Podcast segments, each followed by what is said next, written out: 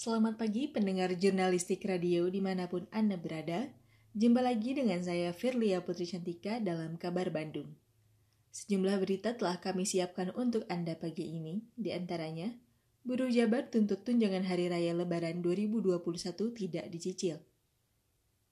Jelang memperingati Hari Buruh, kelompok buruh dari Federasi Serikat Pekerja Metal Indonesia FSPMI Jawa Barat menggelar aksi di depan Gedung Sate, Kota Bandung. Aksi ini dilakukan serentak di 20 provinsi dan 150 kabupaten di seluruh Indonesia. Sabila Roshan, selaku Sekjen FSPMI Jawa Barat, mengatakan aksi ini juga disiarkan secara langsung melalui media sosial. Bulan sekarang adalah bulan keempat sampai dengan saat ini UMSK belum diproses sama sekali. Artinya apa? Buruh Jawa Barat belum mengalami kenaikan.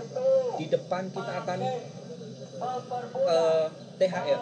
Apabila UMSK ini belum ditetapkan, maka THR-nya masih THR upah tahun 2020. Bahkan upahnya sekarang 2021 ini masih menerima upah 2020. Dalam hal THR kita meminta kepada para pengusaha melalui gubernur supaya mengeluarkan surat juga kepada para pengusaha agar THR 2021 ini tidak dicicil. Demikian berita dan informasi yang dapat kami sampaikan. Selamat pagi, selamat beraktivitas, dan sampai jumpa.